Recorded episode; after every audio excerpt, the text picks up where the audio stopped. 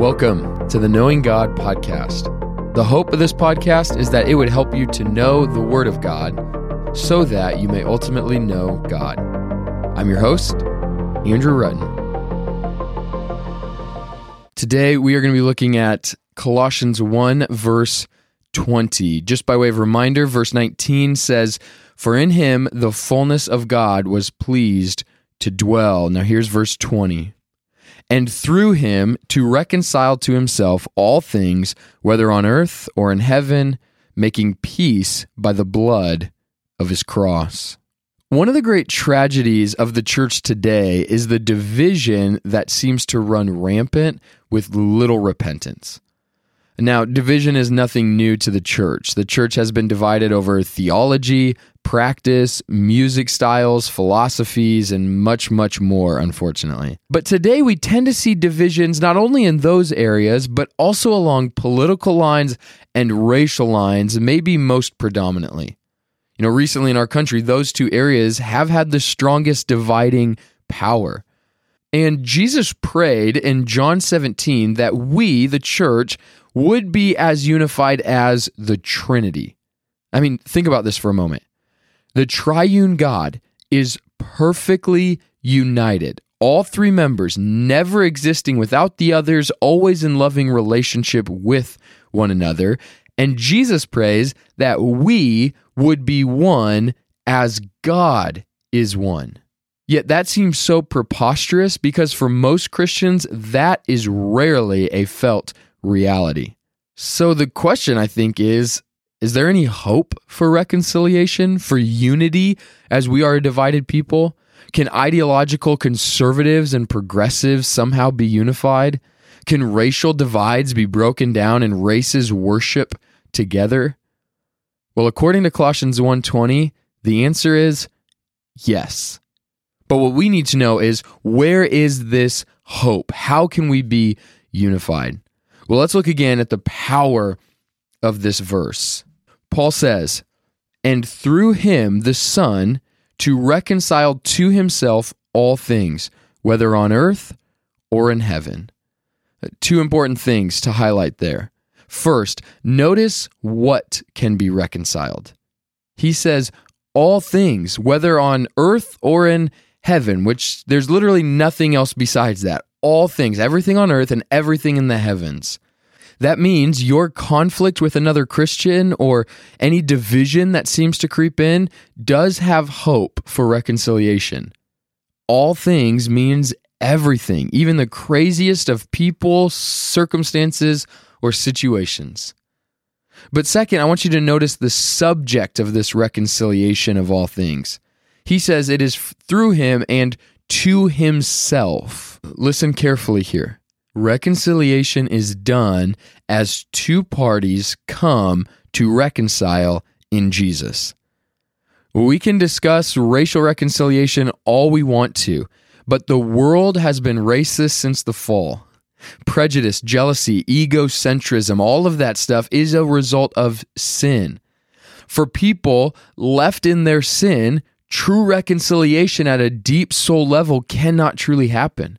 Reconciliation is done by Jesus and with Jesus. He is the one who truly reconciles and unites all things in himself. And how exactly does he do this reconciliation work? The end of the verse says, making peace by the blood of his cross.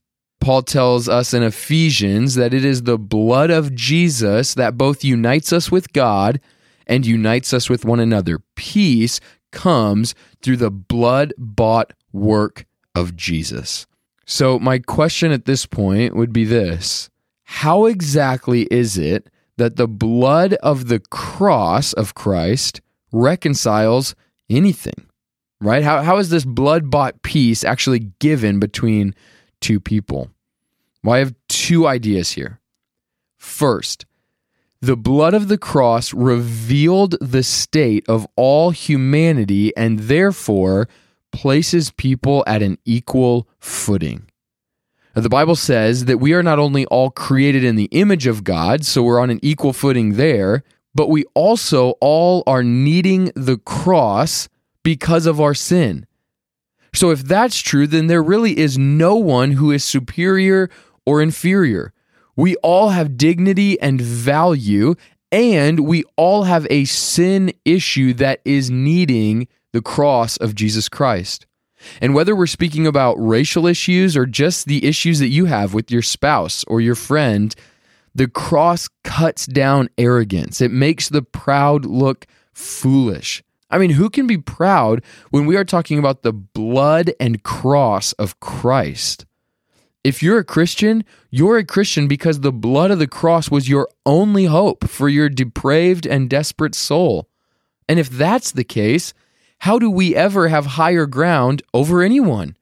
The humility that the cross brings can have the power to unify and level us as the same. The humility that the cross brings has the power to unify and level all of humanity. Now, the second reason that this can help us unify or reconcile is because the family of God is powerfully bound together through blood. Uh, maybe if you have a close family, or even if not, maybe you've heard the phrase that blood is thicker than water.